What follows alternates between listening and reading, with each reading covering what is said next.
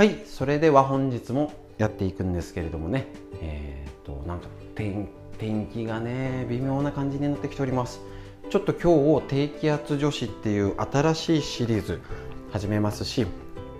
体脂肪のこともちょっとね女性のホルモン系のと関わることのお話になります。この季節の変わり目とかは結構ね頭痛耳鳴りとかあるしここね何日か治療院の方もね腰がやっちゃいましたって方ねあの来て来ておりますので先週ね続けていらっしゃいました。ですので体調のこの今の時期のケアにぜひねこのラジオ、ね、作業しながらねあの適当に何かしながらねラジオなら何回でも聞けますのでぜひ適当に聞いていただいて今の健康を手に入れるためねぜひ一緒にお勉強していきたいと思いますので今日もよろしくお願いします。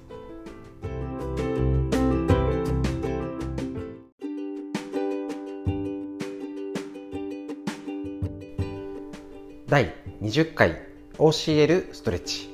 脳がリセット自律神経が整うラジオ。今日も、えっと、5月24日月曜日。元気に放送していきます。よろしくお願いします。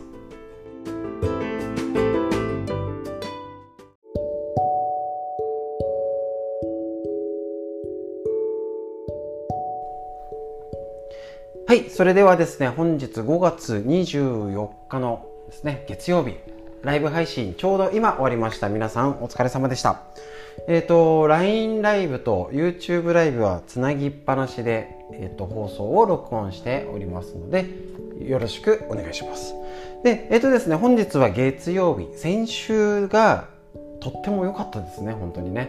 えっ、ー、と腎臓のポイントをやりまして耳とお腹と足の裏をポイント3種類を1週間しっかりかけて、えーと、落とし込みました。結構ねやっぱ好評で最初のコメントなので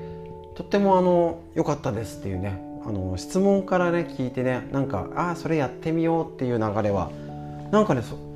なんかね考えてたより実は新しいものが生まれるっていうか化学反応じゃないですけどあのとっても大好きなのでねそういうねああやってみようみたいなねまた何かあったらぜひ言ってください。適当にやりましょう。はい。今日も、えーと、とってもねあの足耳がポカポカ楽になったよとかねすっきりなんか背中が楽になったねだったり、えーと、ポカポカして肩周りの重い感じが取れたけどまだそうあちゃまんまね肩に力が入ってしまってる。さっきもコメントしたんですけど緊張ってなかなかあのコントロールねできるんですけどすぐできない。だからコントロールできることから動きを確認するから肩の力が抜けないんだ抜けないんだけど首が楽かななんか他が楽かなっていうのである意味この歪みのチェックは手出しやすい。よくわからない全体の緊張ね力抜きたくったって普通抜けないですしプロのスポーツ選手だって緊張するわけですよね。だから、うん、それは抜けないよねっていう風な切り替えをしてあじゃあコントロールできることを先にいじろうっていうのがこの教えるの根幹でございます。だからむしろかあ足やった方が楽だったら足ばっかりやった方が変わりやすいです。あちゃまんまぜひね続けてやってみてください。えっ、ー、ととっても効果てきめんでした。いいですねこれね。素晴らしいです。首までポカポカ、ね、背中も首もすっきり、ね、耳たぶあんますごいですと、ね、そうなんです。別に俺が考えたわけじゃないのであれなんですけど。で こういうものを、えーと、しっかりやっていきましょう。で今回の耳たぶあんまということでね。何度も紹介しておりますけれども確認。えっ、ー、と膝痛腰痛まで楽になるよ。う、ね、座骨神経痛。首肩のこり。顎関節症。緑内障。老眼。乱視。疲れ目ドライアイ耳鳴りめまい難聴メニエール病頭痛高血圧不眠便秘ダイエットなんていうのにね聞く耳たぶはもうこれのほんと薄っぺらいぺらいって言っちゃいけないんかな。薄くてね今のこういうのねカラーでね本当にいろいろ説明が分かりやすいので一家に一冊だったり是非ね家族でえー、っとですねあのお父さんお母さんとかねあのプレゼントにもいいと思います。ね、あの、本当に頭、ね、脳がすっきりしますのでこういうね健康をプレゼントするのもとっても大事ですしいやあの仕事でとかね娘さんとかね結構いろいろ大変ね出産とかね、あの、女性ホルモン更年期で大変な方にもぜひこちらおすすめ。やりやすい寝たきりの人でもできるっていうね。なのでぜひおすすめですのでやってみてください。でえっ、ー、と今日のこちらのね耳つぼのあの起点っていうところここで耳の G, G10 って言われる場所。ちょっとこれ、ね、すみませんラジオで説明できないんですけど耳の顔側の付け根にある出っ張りですね。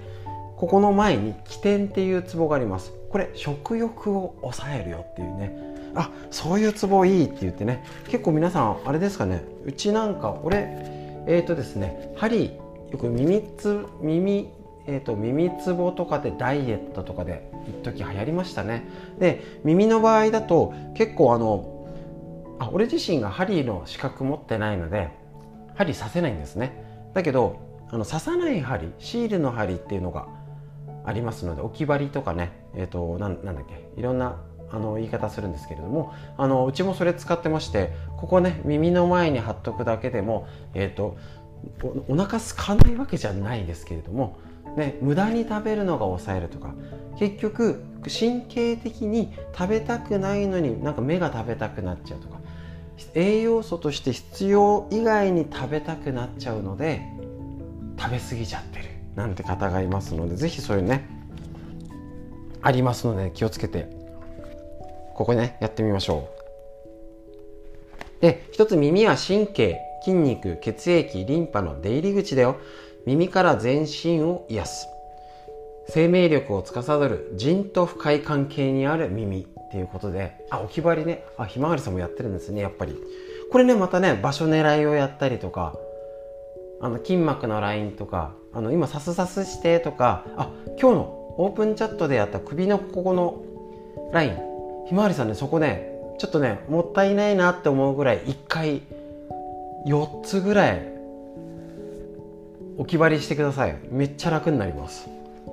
はい。そういうのもありますのでね。耳ですね。生命力の源で体力免疫力若さを司ります。泌尿器や生殖器はもちろん目耳髪骨。ね、機能にも深い関係があるとされます。今日お話しした髪の毛の話にも実はつながってるよっていうのを言うのを忘れてましたね。はい東洋医学的にも腎臓と髪関わってるので抜け毛が多い時白髪に急になっちゃってとかって時に腎の疲れも合わせて見とくといいよ。ってことなんです。だからそれななので耳とか足の裏をやるのもとってもグッドになりますし、えーとさえーと、オープンチャットの方でもご紹介いたしました。首の、ね、栄養する血管2種類、えーと、総頸動脈と椎骨動脈2種類あって大きい血管が要は行ってしっかりさせて老廃物出してやってるんですよね。で首の姿勢が前に出たり肩が悪かったりしたら頭の状態ねあのー血液が循環しないなんてことはまずないですけどこの首のところが潰れちゃってみたいになったらそりゃ血液リンパの流れうまくいかないんじゃないって思います。でここが、えっと、お医者さんは病気のプロなので例えば例で言って電車で言ったらもうあの新宿とかねターミナルを直してくれるってことなんです。だけど、あの主要駅じゃない、あの新大久保とか 目白とかまでは見ないみたいな、ね、新宿あたりを見てでそこに大きな問題が検査で分かなかったら異常はなしって言い方するんですね。だけどもしかしたらなんかあの代々木あたりとか代々木もあれですけどちょっとね新宿の端っこのねあのところとかに何か問題があるかもしれないんですけどそんなことを言い出したらお医者さんはあの何も手出せなくなっちゃうんで大きな主要駅の新宿品川上野とかねそういうね主要駅を見るのがお医者さんです。だから自宅ではなんとなくね山手線全体を見るとか中央線だってね八王子も忘れるなんじゃないけどこっちの方もあるしとか。だけどそれを家で全体で見るのが多分東洋医学っていう考えだと思うんですね。で教えるストレッチはそれをまとめてドンと。ねあの筋膜っていうもじもじくんのスタイル。あ大丈夫です。はいね。もじもじくんの状態でつなげるよっていう筋膜の考えにするためには、えーと、熱海小田原から湘南新宿ラインって言って本庄も高崎も前橋も高崎までか。前橋か行っていうかだったり宇都宮の方からもう全体をドーンってつなげてるのが湘南新宿ライン上の東京ライン路線またいでますよね。ねだから全然違うところの影響でこっちで、えーと、と東海道線で事故があったら本庄の方まで止まっちゃいます。超困る。だからそれが足の耳をやって熱海の方をやったのに本庄の方高崎の方の首まで楽になるみたいな。をやるために OCL ストレッチは横から万歳したりなんかってね肘曲げて手をくるんとしてなんかちょっとややこしくないっていうのを上手にえーと、高崎線埼京線山手線東海道線とかなんなら中央線とか総武線まで巻き込んでみんないい位置でドンってするのに脳神経ね。呼吸を合わせてっていうことで全体をドンと。脳から変えるとなんか肩だけじゃなくてなんか背中が楽とかねえっ、ー、といろいろね楽になっちゃうよっていうのが教えるストレッチ秘密の裏になりますので。ねえっ、ー、といいですね。足裏の指圧ボードとかいいですね。今ねあのコロナのもありまワクチンの問題ありますしワクチンもそうだしコロナの免疫力もあるんですけど結局この全体をドーンって良くしてなんとなくみんな流れ良くしといた方が絶対免疫力いいに決まってますのでそんな感じで全身を整える方法を今週明日から、えー、と肩あさってが体幹部横隔膜内臓編ですね。木曜日は、えーと、股関節お尻小尻になります。金曜日は足から全体をだからやってて今日はあの高崎方面からやってとか だんだんあの熊谷大宮新宿なんか、えーと、品川ねあの神奈川とかあっちの熱海あっちの路線すいませんよくわかんないんですけどねあのー、あっちまでつなげていくっていうのを上からしていくのが OCL ストレッチになりますので是非みんなでこれを続けるだけで自律神経整って免疫力アップさせる体づくり一緒にやっていきたいと思います。ということで本日の解説版以上になりまして他に別録音で体脂肪と,、えーと、ドキっていうね体脂肪の話ね是非知りましょう。えっ、ー、と天気の気象病についてのお話を別撮りにしますのでぜひそちらもラジオお時間があったら聞いてみてください。ということで本日の、えーと、解解説ストレッチの解説になりますね。以上になります。ありがとうございました。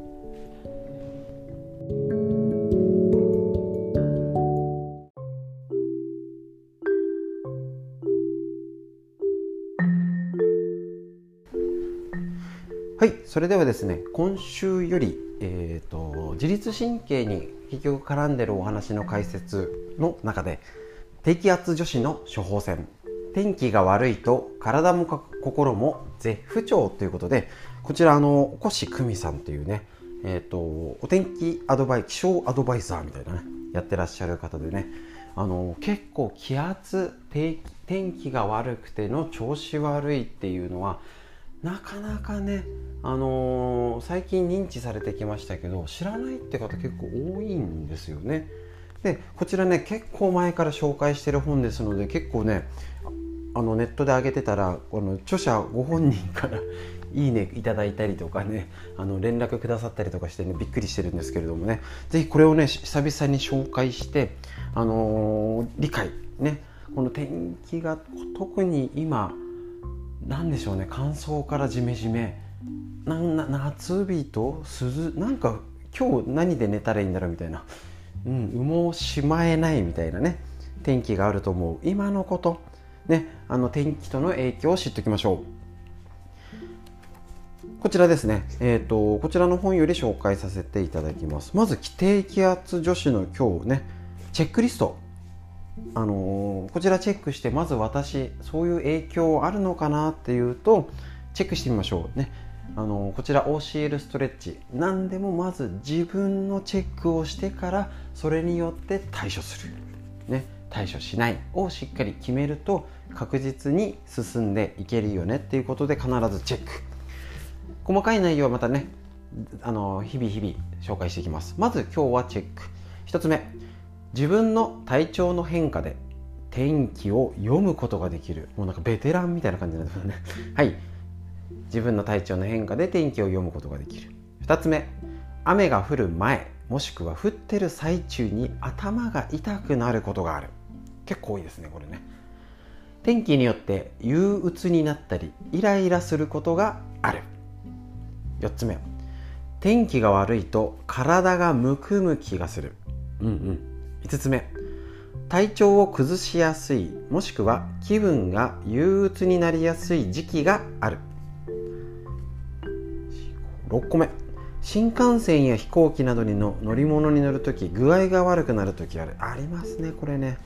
降りたらダメでそれ飛行飛行機を次ストレスを感じやすい季節の変わり目は風邪をひきやすい。高山病になったことがある。あの高いところ行って具合悪くなっちゃうんですね。これはなかなか頻度が少ないかもしれないですね。日常生活が不規則な方だ。時間とかもですね。はいそういうことでえっと、起きる症状として低気圧女子集中力が低下したり古傷が痛んだり眠くなる症状だけじゃなくて頭痛めまい耳鳴りなんかだったりアレルギー症状鼻炎とか花粉症、ね、アトピーですね。首こり肩こり腰痛ですね。でむくみ関節痛便秘なんかだったり心の状態憂鬱だるいイライラなんていうのもこの天気が影響してえっとまた細かくは言うんですけど天気は絶対に全員に影響が受けてます。だけど症状となるっていうことこれはここまで書いてないかな。症状にまでなる人がやっぱり問題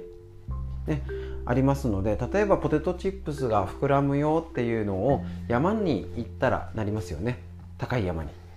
ポテトチップスとか膨らみます。ああいうことが低気圧って時に空気が要はざっくり言うと膨らむよみたいなポテトチップスパンパンみたいな感じにもしそれが体の中で起きたら古傷が痛む。ね。要はみんな動いててみんな膨らんでるんだけど古傷って癒着して傷口残ってて要は伸び縮みしない、ね、今時の、あのー、サロンシップじゃなくて 昔みたいに伸縮性がないみたいなね。ああいうような状態のところがつれつれて痛みに感じるだけでみんな全身子供も大人もポテトチップスが膨らんだみたいな影響を天気のたびに日ごと時間ごとに影響は受けてます。絶対なんですよね。まあでもそれを感じないである程度症状に出ないで上手に調節してくれてるんですよ体が。素晴らしいんです。これが狂った状態ってのが低気圧女子っていう状態。自律神経の乱れにつながるっていうことでとってもこれね生活して影響が出る人ほど知っとかなきゃいけませんしもっとね健康なんとか良くならないかな、ね、肩こりとか腰痛とかもそうですしもうちょっと症状とか元気に一日過ごしといいかなっていうのはこれと合わせて女性だったらあの生理前とか生理中のケアを気をつけるとかするとどんどんまたねプラスアルファで元気になるヒントがいっぱい隠れてますのでちょっと新しいシリーズということでこちらちょうど季節の変わり目でねこの梅雨時期気をつけなきゃです。このあと1かなんか1ヶ月ぐらいね。ですのでちょっとこの辺お勉強して日々のケア役立ててください。さらにこれね合わせてストレッチも効果があるよっていうのは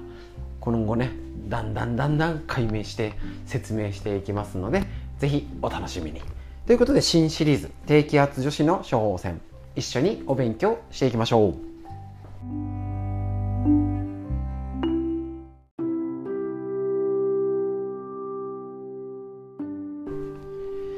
はい。それではですね今週も体脂肪のお話の続きこちらラジオより解説していきたいと思います。図解眠れなくなるほど面白い体脂肪の話。土田隆先生ですね。日本文芸社の本より紹介。えーと、ちょっと最近ね続いておりました。ちょっと重い病気。体脂肪との関係。こちらねなんか目をつぶって耳を塞ぎたくなる事実紹介してきました。体脂肪が多いと簡単にまとめると血圧糖尿病脂質異常症コレステロールとかですね動脈硬化そしてがんとかになる原因になっちゃうよってのが分かってる。ね何度もお話してます。車を乗るのが危ないのではなく車が事故が起きやすいところね飛び出さない。ね交差点に注意する。スピードを出さない。車間を開けると。ねあの、車ってとっても危険な乗り物ですけれども安全運転ができるよっていうルールを守るための今この体脂肪ねあの、ちょっとお肉が出ちゃねぽっちゃりしちゃって夏で薄着になって気になるわっていう問題じゃないっていうことをぜひ理解しておくとちゃんと対処。目をつぶらない耳を塞がないね。あのなんかそういうことあっても嫌だけど私はルールを無視しますという方だったらそれは事故るよねみたいな逆走しちゃってとかね。あのおかしな運転したらね変な駐車してとかだったら良くないよねっていうことが体で起きたら取り返しがつきません。もちろん事故も取り返しつかないんですけどもね。大変なことです。そこで体のことも体脂肪をぜひ知っておきましょうということで今回肥満の悪影響ということで生理不順不妊女性に関わることです。高濃度インスリンから排卵障害に肥満が実は女性の生理不順や不妊にも影響していることはご存知でしたか？一見関係なさそうな感じですけども内臓脂肪が増えてインスリンが過剰になると生殖機能に影響を与え生理不順や不妊を引き起こすこと。なるほど。ちょっと聞き捨てならないですね。具体的にはまず排卵障害が起こります。排卵自体がしにくくなりその結果月経の期間が長くなったり無月経になったりします。いわゆる生理不順の状態。また多方性卵巣症候群との関係も指摘されています。多方多脳多脳胞性卵巣症候群難しいですね。卵胞がなかなか育たず排卵がうまく行われない疾患で卵胞が卵巣にたくさん溜まり続けることからそう呼ばれると。インスリンが高濃度になると男性ホルモンが増加しこの男性ホルモンが卵胞の発育を抑制して排卵を妨げるということなんですニキビや多毛といった現象を伴うこともあります。ということなんですね。もう一つ卵子の質の低下もあると。卵子の質が低いと受精しても肺つまり発生したばかりの生命がなかなか育たずうまく着床しないことが多くなります。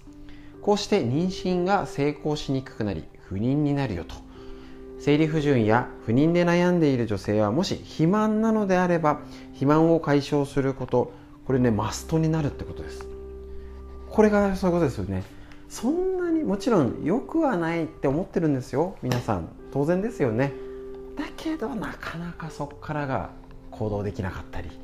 やっても続かないっていうのは多分ちゃんとこのつながってる危険ねあのこうねもちろん高齢者であのハンドルブレーキを間違えたら人も殺しちゃうかもしれない。物も壊しちゃうかもしれない。そういう危険がある乗り物を乗ってるんだっていう自覚を持ってたら私はいつまでも大丈夫なんだっていうのはないはずなんですよね。だけどやっぱり先の危険を見据えてないと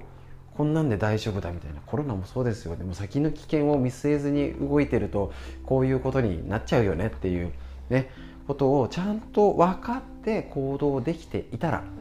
ねだってもう大体分かってるわけですからねあのー、この体脂肪ぽっちゃりしちゃってお肉がじゃなくてあその先ね、内臓脂肪まで気をつけなきゃなんだなって言ったらしっかり腹囲を計測する。BMI をチェックする。私の今体脂肪率をチェックする。あの、ね、意外とね気にしあのこういう言い方あれですけどぽっちゃりしてる方ほどチェックしてません。間違いないです。ですね。だから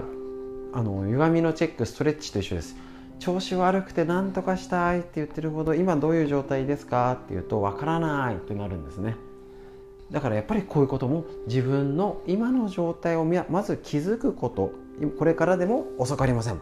今の状態をチェックしてから先を見据えて行動。ってことで今日ぜひストレッチ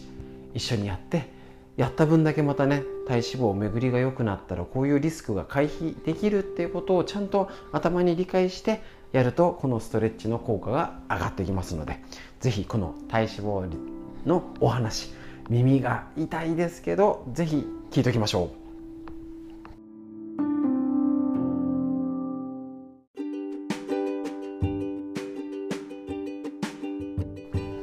はい、ということでいかがでしたでしょうか？結構ねもりもり盛りだくさんでこちら教えるストレッチのラジオってあんまり時間決めずにワンテーマで話しながら、えーと、お伝えしてって少しずつ少しずつお勉強していくっていうスタイルを取らせていただいているので25分はを超えているというね。ちょっとね想定してたよりは長くなっちゃってるんですけれどもまああの時間でねおうち時間がある方とかねえっ、ー、とこちらどうしてもねあの朝ストレッチ取ってからこちら編集したりとかなんだりしてるのでどうしても午後からちょっと夕方になっちゃう時もありますので是非夕方夕飯準備しながらとか夜ねお風呂上がりとか今中にはねあのお風呂入りながら聞いてくれてるって方いらっしゃいます。ね、なので25分ぐらいだとまあまあ、あの入って出てまでちょうどいいかもしれません。あの温まってる時間とかですね。ね。なのでぜひそういうながらでぜひラジオを利用していただいて、ね、一つ一つ賢くなると。確実にね。あのなただぼーっとね生きていくよりこの知識を入れて明日あ今日これ一つやろう。これ気をつけようって一つプラスできたらもう買われてますので。ね。大丈夫。安心して一緒に上に上がっていきましょう。ということで本日最後までお聴きくださいましてありがとうございました。